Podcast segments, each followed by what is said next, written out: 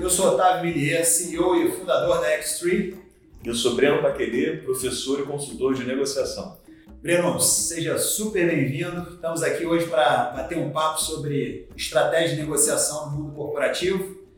E dentro do podcast da X3, aqui não tem blá blá blá. Vamos direto ao ponto, vamos falar de ferramentas práticas, da vida prática, da vida como ela é, para ajudar você que está nos ouvindo como fazer uma negociação melhor no ambiente de negócio. Breno, vamos começar falando, é, te pedir por favor para compartilhar um pouquinho aí da sua experiência em termos de construção de uma negociação. Você é um craque nesse assunto, já tem uma experiência prática aí de mais de 15 anos é, no mundo da negociação e certamente você já viveu muita coisa e como professor e consultor no assunto, certamente você tem aí os caminhos mais adequados para gerir um processo de negociação, ou seja, as cicatrizes que você já acumulou. Pode falar um pouquinho aí para a gente quais são os pontos centrais aí no processo de negociação? Tá, eu sempre apresento a negociação é, estratégica né, sobre cinco pilares principais. Eu vejo que as pessoas, quando eu converso sobre negociação, elas querem sempre aprender aquela dica infalível para elas ganharem qualquer negociação. Chega a dar calafrio já quando, quando eu ouço esse pedido, né? E, e, não existe, primeiro já não existe ganhar negociação, eu falo muito que a negociação ela envolve satisfação de interesses e não ganhar ou perder, porque você pode satisfazer os seus interesses, eu também satisfazer os interesses e ninguém ganhou e ninguém perdeu. E não existe uma tática infalível porque a negociação é muito situacional. Ela depende do cenário, das necessidades do outro, do quanto ele precisa daquele acordo, quanto tempo ele tem para fechar essa negociação, se ele está ansioso, como ele consegue administrar essas emoções. Então depende de muita coisa. Eu digo que não tem uma coisa que você pode fazer para ter sucesso na negociação, mas tem uma coisa que você pode fazer para ter um fracasso na negociação, que é você deixar as emoções tomarem conta do processo. Né? Então, esses cinco pilares que eu divido são, primeiro, a postura, que é a forma como você encara a negociação, se você encara a negociação como um processo de criação de valor ou se encara como um processo adversarial, que sou eu contra o outro, que eu tenho que ganhar, tirar dele até o último centavo. Segundo pilar é a preparação, então eu mostro como a pessoa pode se preparar de forma adequada, mesmo que ela disponha de pouco tempo para se preparar. E essa preparação envolve você mapear todas as partes, né, que são as pessoas ou empresas que podem influenciar essa negociação de alguma forma, tentar listar e priorizar quais são os seus interesses e os interesses do outro e tentar entender quais são as alternativas de cada um, o que cada um faria se um acordo não fosse possível.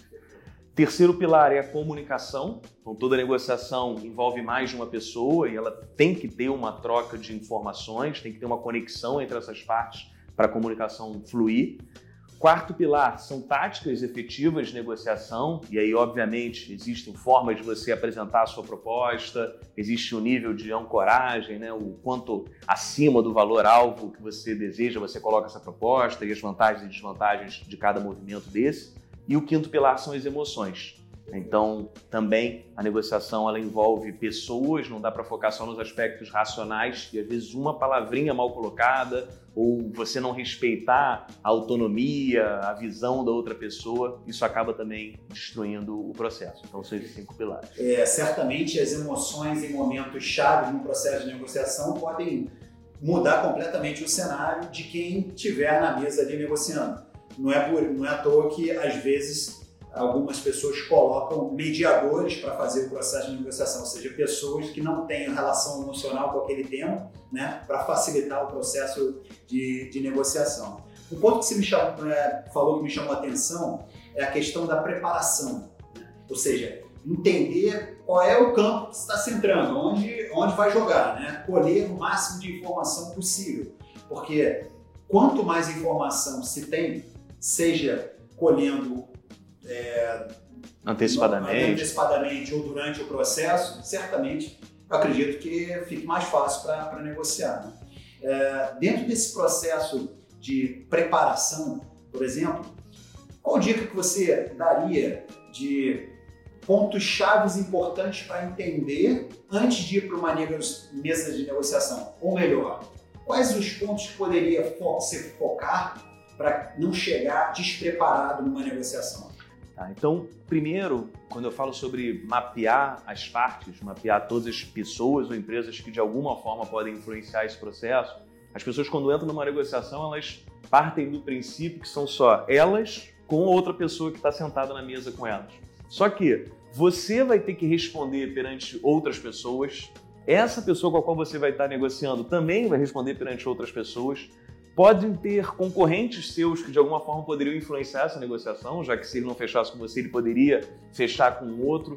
Você pode ter outras, outras alternativas, outras empresas com as quais você também poderia negociar, que poderiam mudar esse processo como um todo. Então, sempre ampliar a visão. Eu sei que à primeira vista vai parecer que é só você e a outra parte, mas investir algum tempo, alguns minutos, você escrevendo num papel, bom, quem de alguma forma pode influenciar esse processo? Quem pode ajudar? Quem pode atrapalhar? Quem pode bloquear? Quem deveria ser um aliado? Quem pode de alguma forma acelerar ou retardar esse processo? Então é pensar de uma forma mais ampla sobre quem está envolvido. Segundo, é pensar nos interesses. Né? Então, um dos princípios de negociação de Harvard é você é, focar nos reais interesses das pessoas e não nas suas posições, não nas demandas que elas expõem. E você precisa refletir sobre os seus interesses. Quando a gente vai, vai entrar numa negociação, as pessoas já vão direto para: eu quero isso. Essa é a minha demanda. Só que essa demanda reflete algum interesse que você tem por trás dela. Então, sua demanda é a forma como você acha que você vai atender os seus interesses. Então, vejo muitas pessoas que não refletem sobre os seus interesses antes de entrar na negociação, não classificam esses interesses entre o que é essencial, o que é importante ou o que é meramente desejável vão para a negociação, começa uma discussão focando só nessa demanda, acaba que o aspecto emocional vai direcionando ela para um outro rumo e às vezes elas deixam de fechar um bom negócio por não ter conseguido atender essa demanda diretamente, mas eles poderiam atender os seus interesses de uma outra forma. Então, quando você lista e prioriza os seus interesses, mesmo que a negociação vá tomando outros rumos, você consegue ter uma visão mais clara do que é importante para você. Bacana, bacana. Isso é uma, uma boa dica aí, bem prática de como se preparar para entrar no jogo da negociação. Não no jogo, mas no processo de negociação mais preparado. Você comentou de Harvard e eu tive o privilégio de, de ter aula com o Deepak, Deepak Malhor, que assim, você conhece bem, né? Inclusive, ano passado a gente esteve junto lá no, no workshop aqui no Rio de Janeiro, é, quando ele veio para o Brasil para fazer uma, uma participação no, no evento da Entrepreneurs Organization e teve o apoio da X3. E quando eu tive aula com ele lá em Harvard, uma coisa que me chamou muita atenção, ou melhor, foi o grande takeaway, foi a grande coisa que eu levei para casa de todas as aulas que eu tive com ele, devo ter tido mais oito aulas, quase, sei lá, 15 horas de aula, e uma coisa que me chamou muita atenção.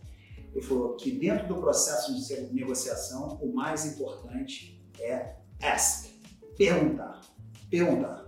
E isso vai nos mínimos detalhes. Eu conversando com a minha mulher, eu vejo que ela parte da premissa que determinadas pessoas do outro lado já têm uma opinião formada sobre aquilo, mas sem me perguntar. Fala, Pô, pergunta primeiro, né? É. Vê se é isso mesmo que você está imaginando. Então, ou seja, perguntar, perguntar do outro lado, perguntar o que é importante para o outro lado. Você concorda com isso? Concordo plenamente. Então, quando eu falei da preparação, né, você pode ali tentar imaginar quais seriam os interesses do outro, só que você tem que pensar que quando você iniciar a negociação, você tem que começar a questionar essas suas suposições. Perfeito. Então, o que eu posso fazer antes de entrar é supor, e quando eu entrar na negociação, eu tenho que questionar essas suposições, ou estou tentando listar quais seriam os interesses dele. Não consegui ter uma visão muito clara de quais seriam esses interesses, qual é a forma mais fácil de eu obter essa informação?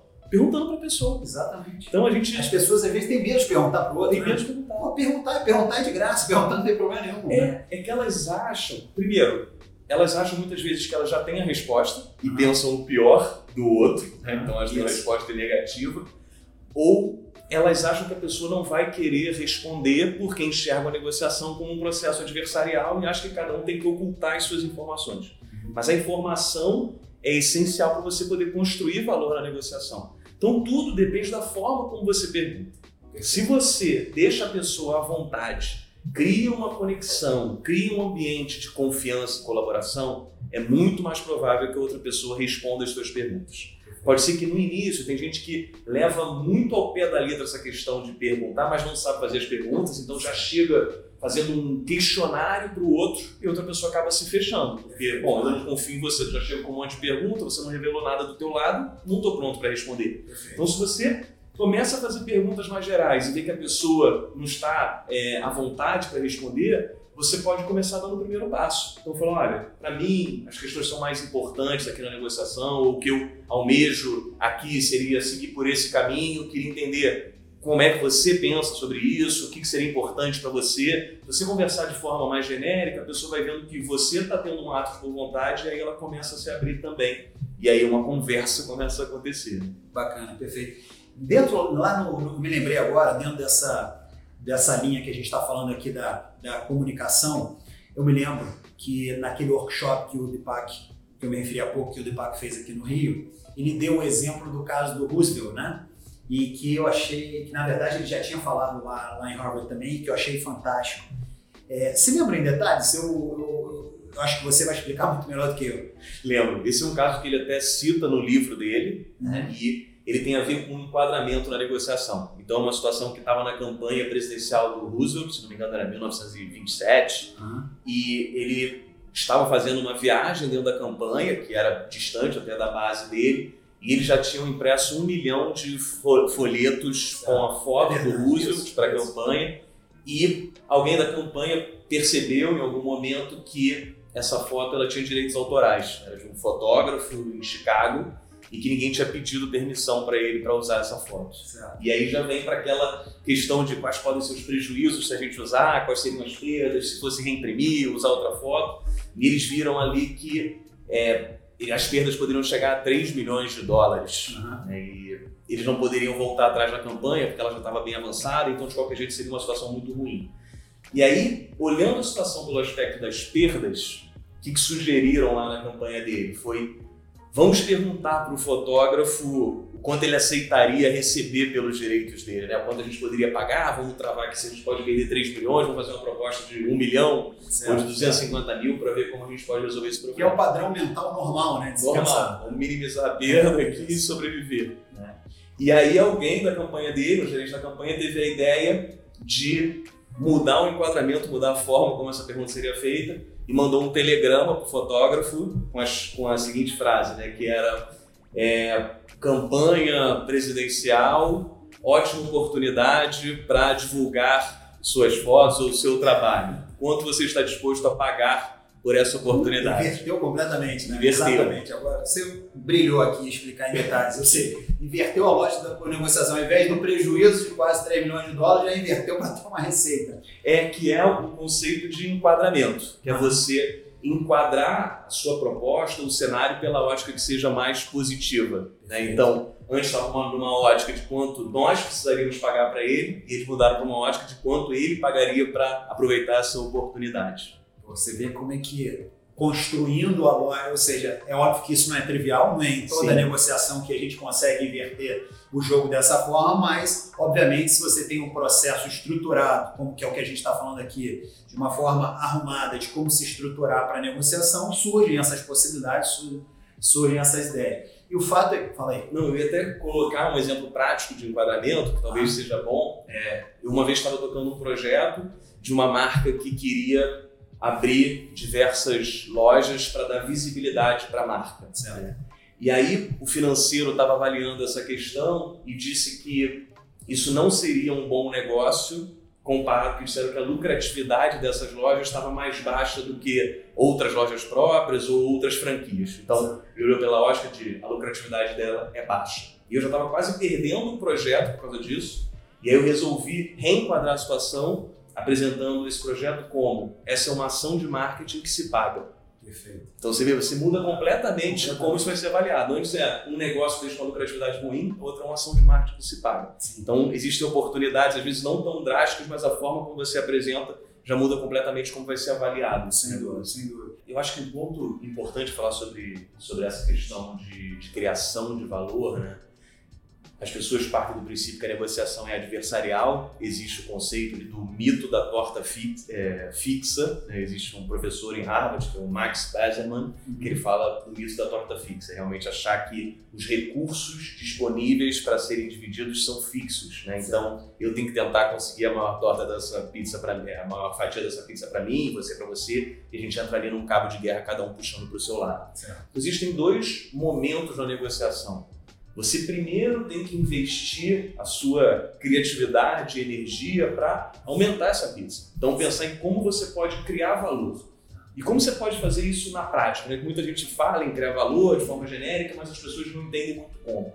Você tem que tentar buscar trocas que tenham baixo custo para você e gerem alto benefício para o outro. Certo. Essa é a maior fonte de criação de valor. Então, sempre. De é, o que, que você pode dar que para você representa pouco custo e para ele isso pode representar uma vantagem muito grande. Sim. Só que como as pessoas já entram fechadas e já pensando na divisão, elas não conseguem ter a criatividade necessária para passar por essa etapa. Então, primeiro os pais têm que conversar livremente, fazer um brainstorming realmente de quais seriam essas possibilidades de sinergia para criar esse valor, e aí, em algum momento, obviamente, esse valor que foi criado vai ser distribuído. Sim. Então, óbvio, alguém vai levar uma parte, o outro vai levar outra parte, mas se você inverte essa lógica, já entra querendo dividir, você não, não consegue criar. Você já inverte a lógica e vai ter um resultado pior, certamente. Exatamente, exatamente. E dentro do, dessa sua experiência como professor e, e, dando aula dentro de empresas, fazendo cursos em companies uh, ou em MBAs, o que você percebe que tem sido, ao longo desses anos todos aí que você navega dentro do mundo da negociação, as principais dúvidas que aparecem? Imagino que depois de tantas aulas que você já deu, devem às vezes ter dúvidas comuns, né? Sim. É, o que você percebe que é a maior, maior fonte de, de, de dúvida das pessoas, de modo geral?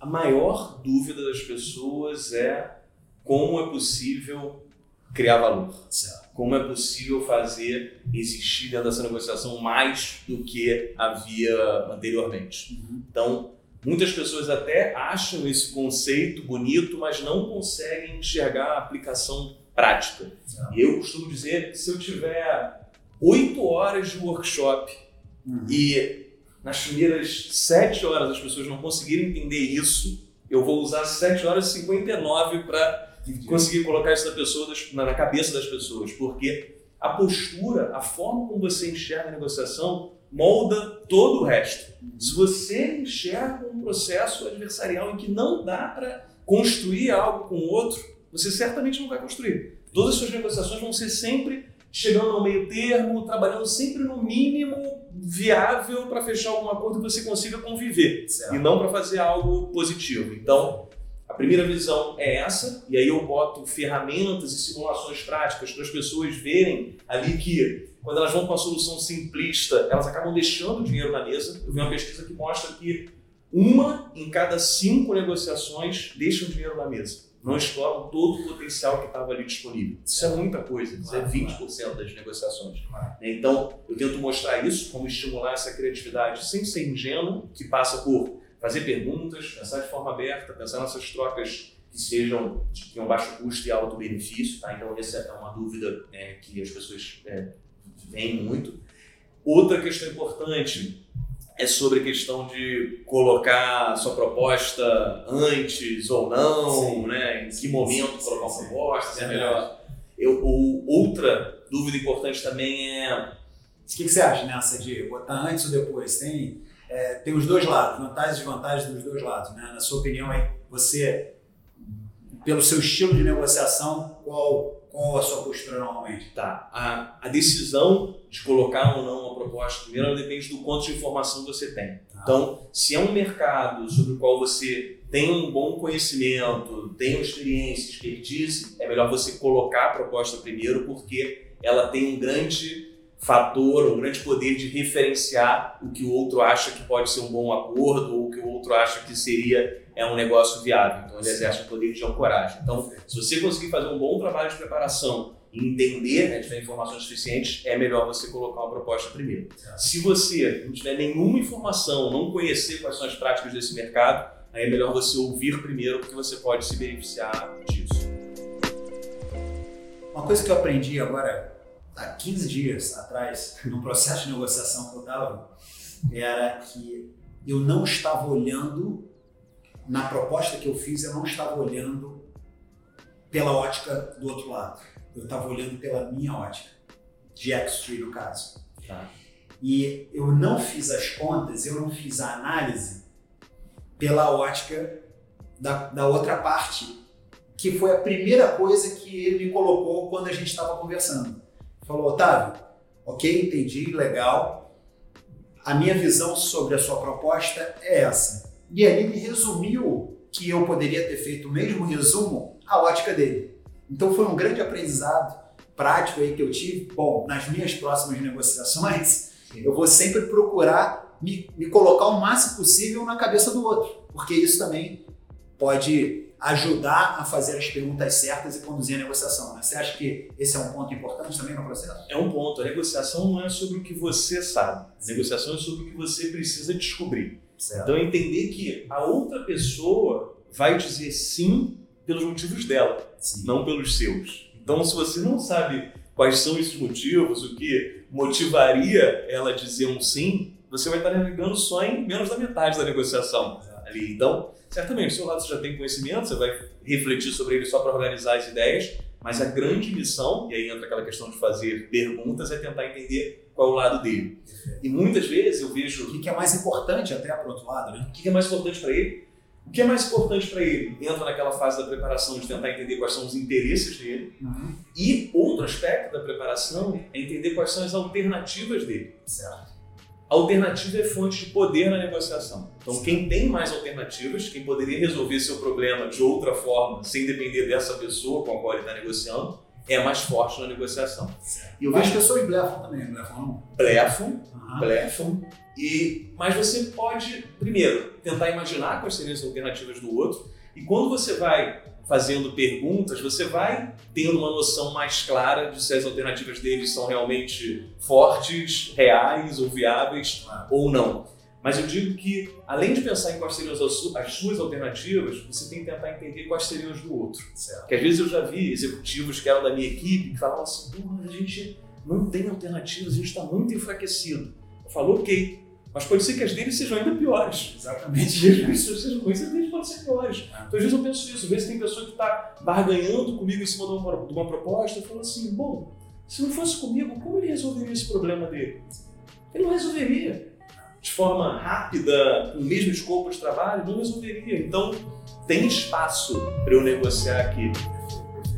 Dentro dessa, dessa linha da, da preparação e na condução da, da negociação, um grande aprendizado que eu tive aí nesses, nesses dois anos e meio negociando com, com outras empresas, isso que eu aprendi lá com, com, com o professor Deepak também, é depois de todas as conversas que o tema era negociação, ele sugere você mandar um e-mail formalizando tudo que foi conversado, para que tenhas registrado tudo aquilo que foi falado e que todo mundo esteja na mesma página. Porque o que eu vejo também, o que eu vi lá nessa, nessa experiência, na realidade, é que quando não se tinha esse documento, não, mas eu falei isso, mas não, mas veja bem, mas espera aí e tal. E se você tem um documento formalizando cada uma das conversas, se for uma negociação mais complexa, é óbvio que eu estou falando agora, eu estou falando uma negociação de compra de uma empresa, que eram várias, várias etapas, etc. Não uma negociação simples.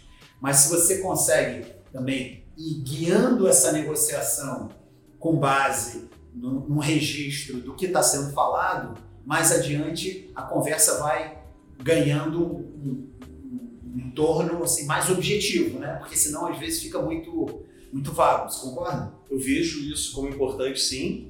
O fato de formalizar, obviamente, ele te, te prover mais garantias, mas além disso, formalizar é muito bom para você garantir que as duas partes entenderam a mesma coisa dentro dessa negociação, porque às vezes tem uma diferença de entendimento. Exato. Eu uso isso até nos meus workshops, eu dou simulações de negociação, aí tem um grupo, eles fecham um acordo, aí eu falo, anota.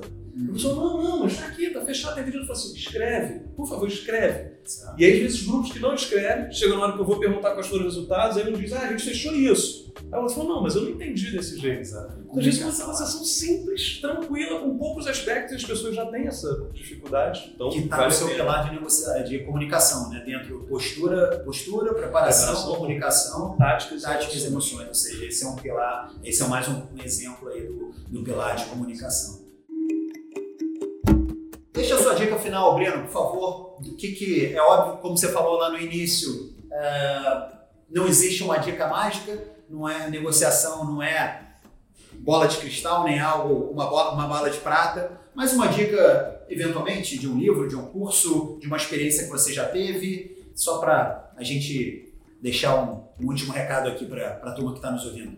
Tá, então, eu, dando um recado final, eu diria que as pessoas devem pensar na negociação de uma forma mais estratégica, então não pensar só em decorar táticas, em decorar discursos ou pensar de uma forma muito hollywoodiana. Né? Então, a negociação ela está presente no nosso dia a dia. Eu vi uma pesquisa que diz que hoje as pessoas, os líderes, chegam a passar até 80% deles negociando. Então, quanto mais você enxergar a negociação como um ato do dia a dia, é uma conversa em que tem mais de uma pessoa envolvida, elas têm os interesses delas, você tem os seus interesses, vocês vão ter que buscar uma forma de satisfazer esse interesse de uma forma mútua e manter um relacionamento. Então, tratar como algo mais corriqueiro, natural seu dia a dia, não ter medo das negociações e tentar buscar sempre é, mais informações, mais conhecimento, livros sobre o tema. Eu vou até deixar uma indicaçãozinha de, de livro. Tá? Para quem não leu nada sobre negociação, eu falaria do Como Chegar ao Sim, Legal, do William Ur, é um clássico. Sim. E falando do Deepak, eu indicaria o Acordos Quase Impossíveis, que é o livro dele que está traduzido em português, muito prático, então uma ótima ferramenta de aprendizado. Show. E para quem quiser fazer contato com você, saber um pouquinho mais sobre o seu trabalho, como é que eles podem te achar? Tá, no LinkedIn, Breno Paquelê, meu nome, só procurar lá. Paquelê com Q-U, né? É, T-A-Q-U-E-L-E-T. E no Instagram, se não achar pelo Breno Paquelê, pode procurar por Negocie Sem Medo. Vai me encontrar também. Boa, boa. Breno, muito obrigado aí pelo papo. Eu acho que a gente conseguiu transmitir um pouquinho de processos práticos que podem ajudar os nossos ouvintes aí nas negociações. E o que eu posso finalizar aqui dizendo é boa sorte nas negociações. Usem esses pilares aí que o, que o Breno sugere. É um craque em negociação e espero que a gente realmente consiga ajudar quem, quem for negociar nas, nas próximas vezes. Se vocês quiserem saber mais da X3, a gente está no LinkedIn pelo nome X3 e no Instagram X3 Underline Brasil. Deixem lá seus comentários, quem tiver sucesso nas negociações, por favor, comentem. Ou se precisarem de mais ajuda, por favor, também coloquem lá que a gente terá o maior prazer em ajudar. Boa sorte aí e até a próxima, pessoal.